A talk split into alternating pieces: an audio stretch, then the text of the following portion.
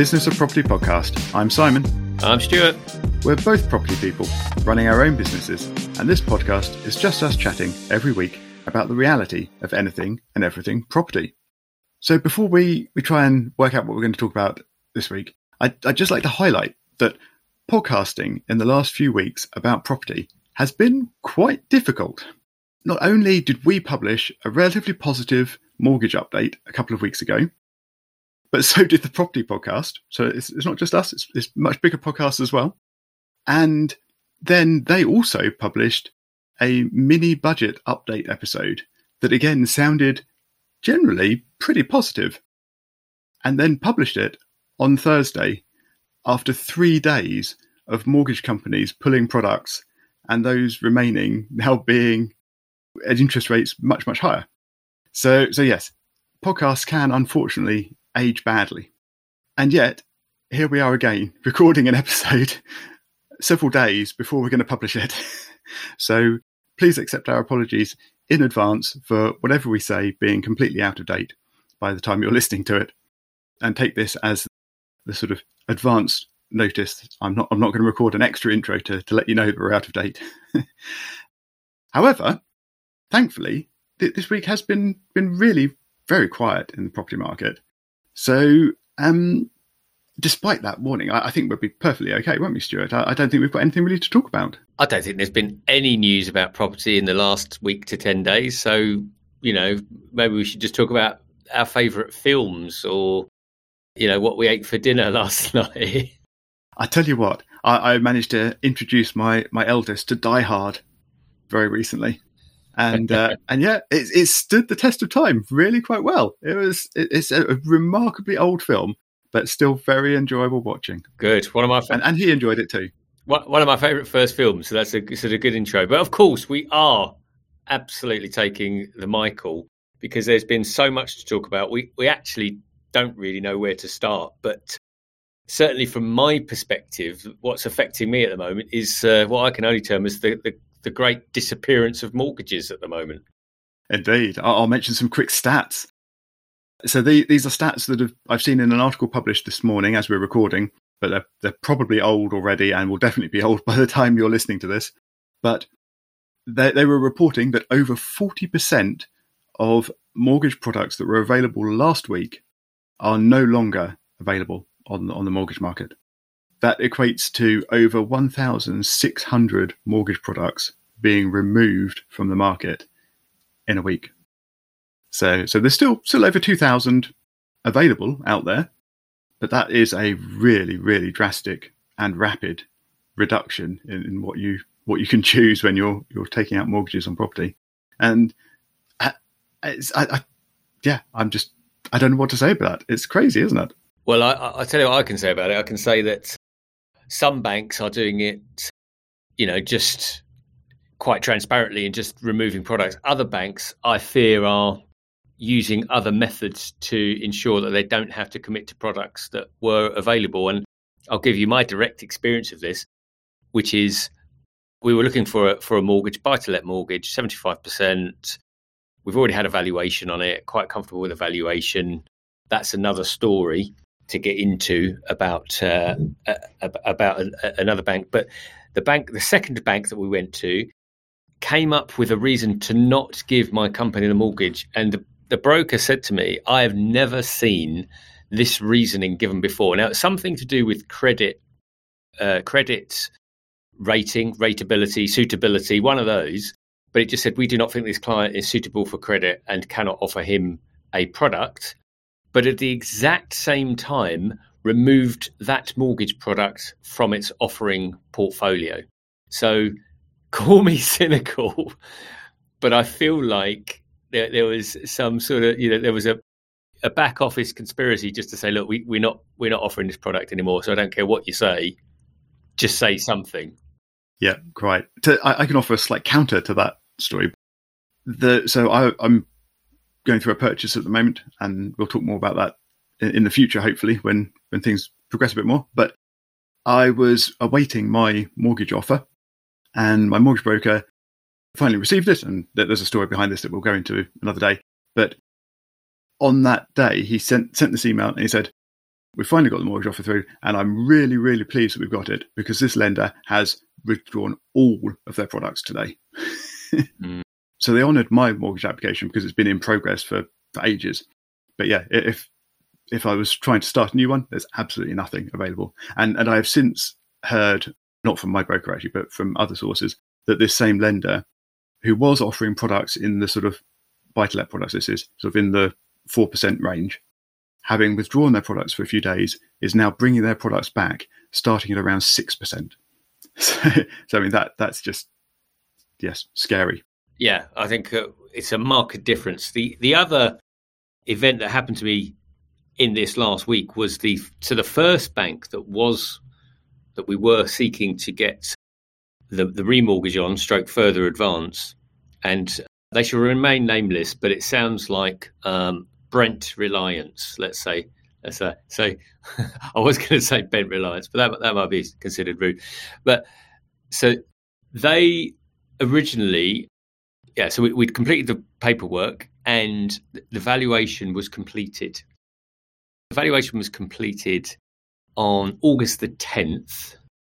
By mid September, we still had not heard a dicky bird. And obviously, I'm chasing this on a weekly basis because it was going to unlock some capital, capital which my business needs. After a significant amount of chasing in the last week, they came back with a nil valuation. And I'm not going to go into that. We'll, we'll talk about that on uh, on another episode.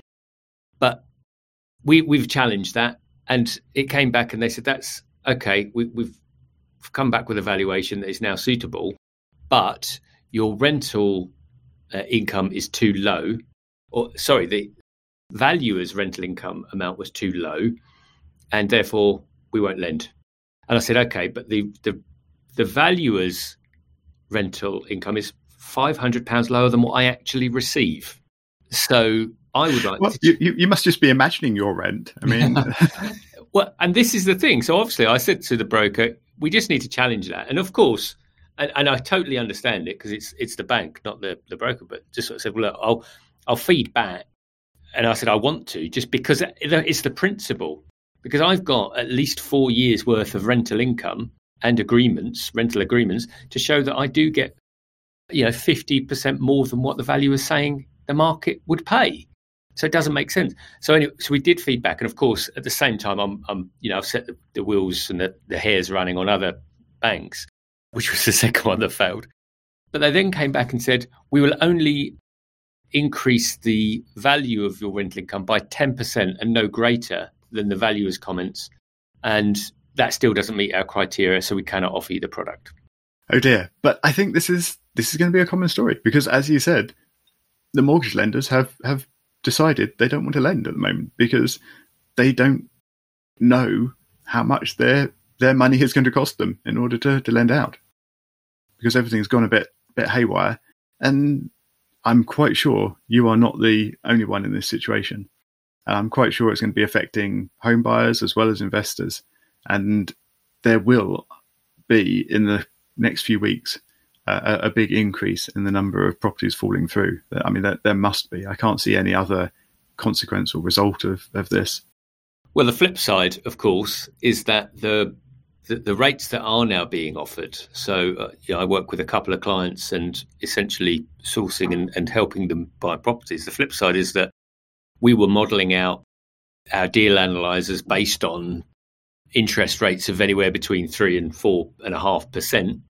That's of course jumped, and you know we, we've had a couple of offers out there, and you know the interest rates that are as of this recording are five and a half percent. I don't think they're even going to stay there, but five and a half percent. And so we are, uh, stroke my clients are, are now actually stopping purchases or, actually even pre pre purchase. We have you know we, we, might be having offers accepted and, and just sort of saying well, no, actually we, we can't go ahead with that. And I think the conversations I've had with a couple of estate agents is that the vendors have to recalibrate their expectations of where the market is.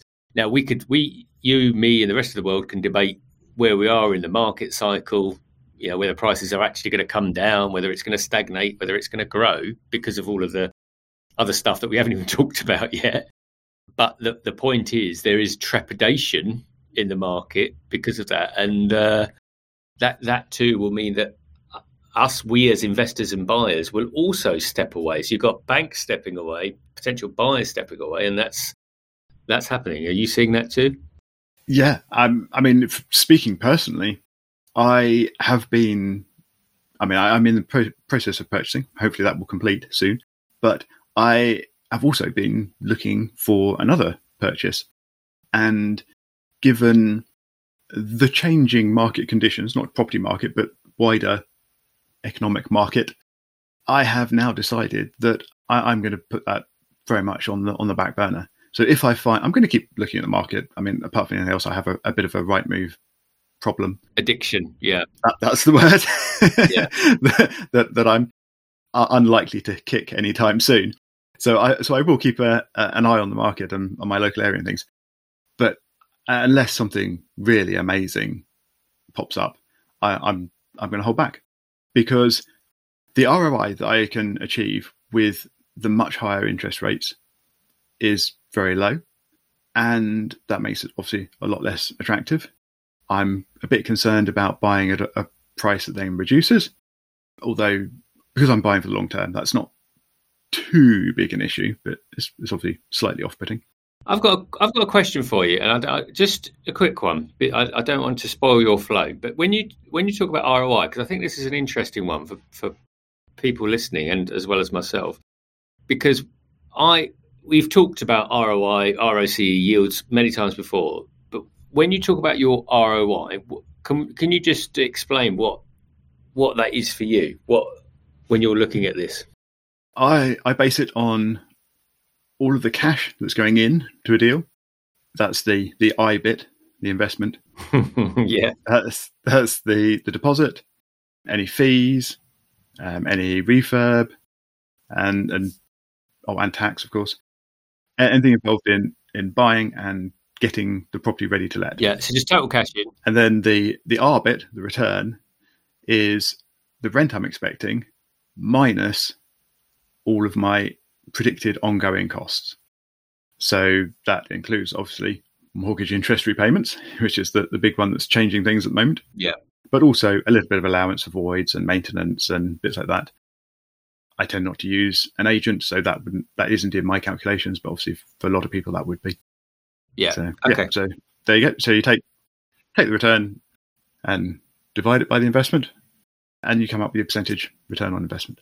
Yeah, and and the reason I ask that is because actually that's I think that's basically my ROCE metric, and this is why I asked the question because because going into a deal, we tend to look at gross and net yield. When I say we, you know, my me as a company and me with my investors, I look at that just as a indicators, but actually your ROI is probably the same as my ROI. So they are, you know, ROI and ROC I think are very similar, which yeah. is actually what are we what's what are we going to get back on the total cash amount that we've put in? Because if it's like, you know, if it's six six percent, which one is what we're looking at at the moment, that's to be honest, that's okay. It's not as good as we once would, you know, to be honest, again, I'd look at, you know, nine, 10% would be really good. And of course, the investors I work with, you know, is one very happy with 6.9% ROCE stroke ROI now, you know, 6.9%. Of course, you'd still argue inflation, etc. But right now, he's got a significant amount of capital degrading because he's he's getting only around one point something percent. Uh, so I just wanted to, to bring that out because I think actually that's a, a, good point for anyone else that is at, at your stage and my stage of, of developing or looking at projects. Yeah, so you mentioned degrading capital. Actually, that that's sort of linked to my final point, which is that I, I, have been worried, very worried about having some capital in the bank and the fact that it is degrading. Mm, exactly. But I have kind of decided that for the time being, I'm willing to accept that slight, maybe significant degradation of, of the capital in order to have a big buffer, a, a big safety net. Because we don't know what's going to happen in the next few months. And I mean, we never know what's going to happen in the next few months. But but now it's looking a lot less sturdy than it was a couple of weeks ago. So so yeah, I, have decided that I want to have that on standby, perhaps to perhaps to bail out life in general, but probably, hopefully, more likely to take advantage of a, a really good deal when it well, when it pops yeah. up. And that's the conversation I have with investors. I mean, you call it, you know, you said safety net as well, but with my investors, I say it's so hard because everything seems paradoxical. Because on the one hand, particularly with the, the investors I'm working with at the moment, you know, they're saying, you know, where can I put this capital? And I say, well, we've, you know, we, we, we do have to be mindful, stroke careful, because we don't want to make the wrong investment. But actually, if we're investing for 15, 20 years, which you know they are, we know that that could smooth out any little potential hiccups.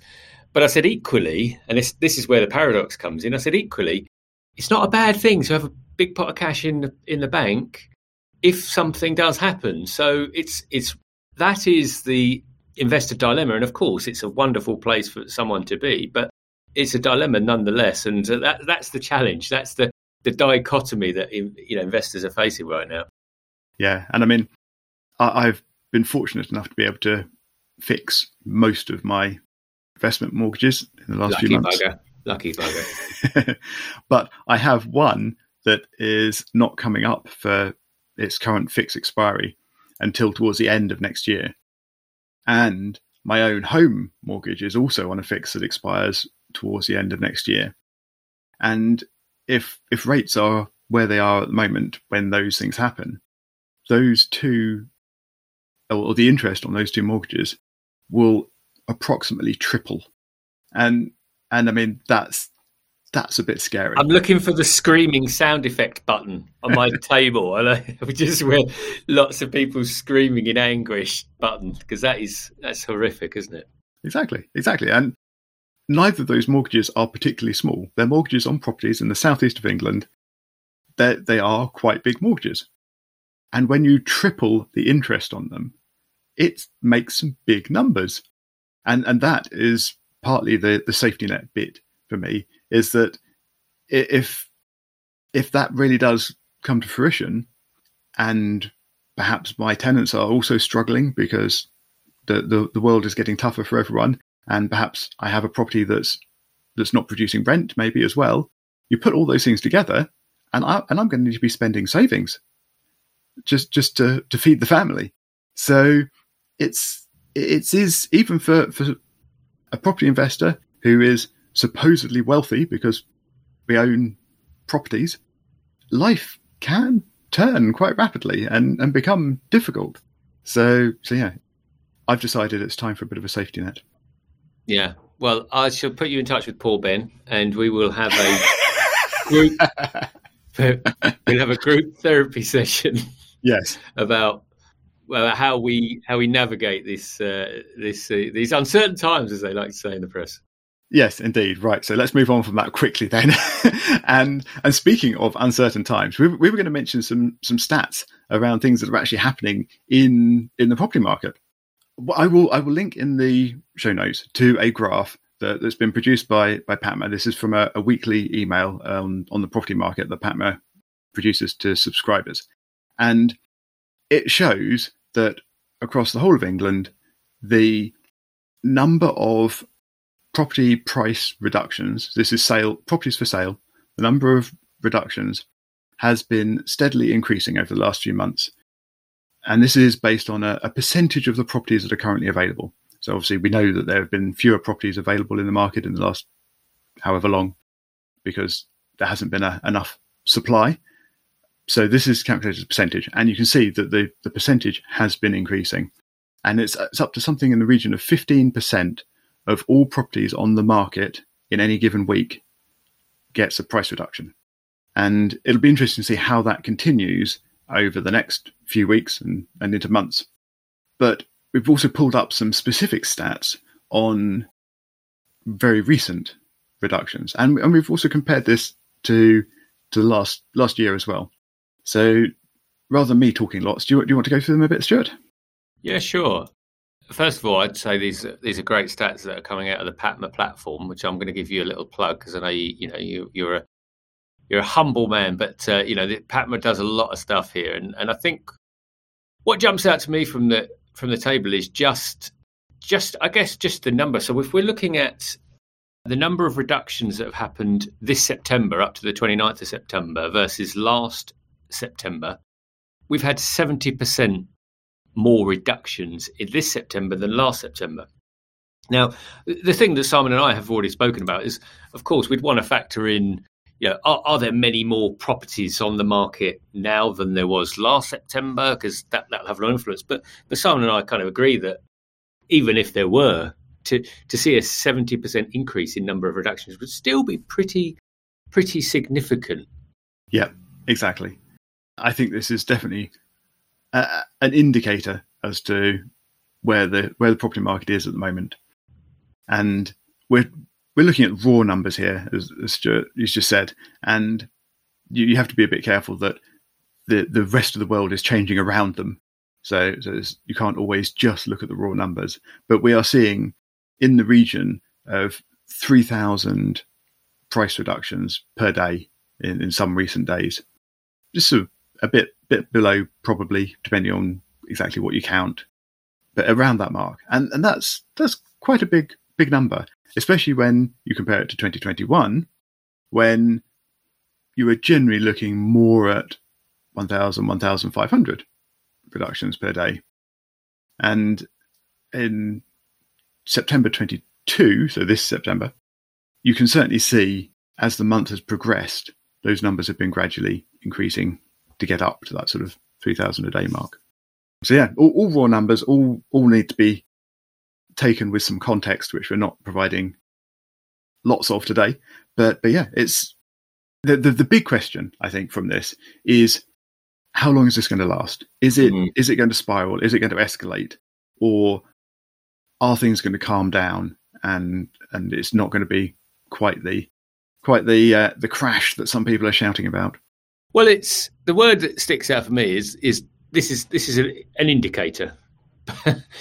and as ridiculous as it sounds, but we just don't know what of. Is it is it an indicator of things to come, or is it just an indicator that you know that, that people have been nervous in September, but then it's going to settle down? And I don't want to be one of those sort of commentators as well that says, "Yeah, but don't forget, we're now coming into Christmas," but we are.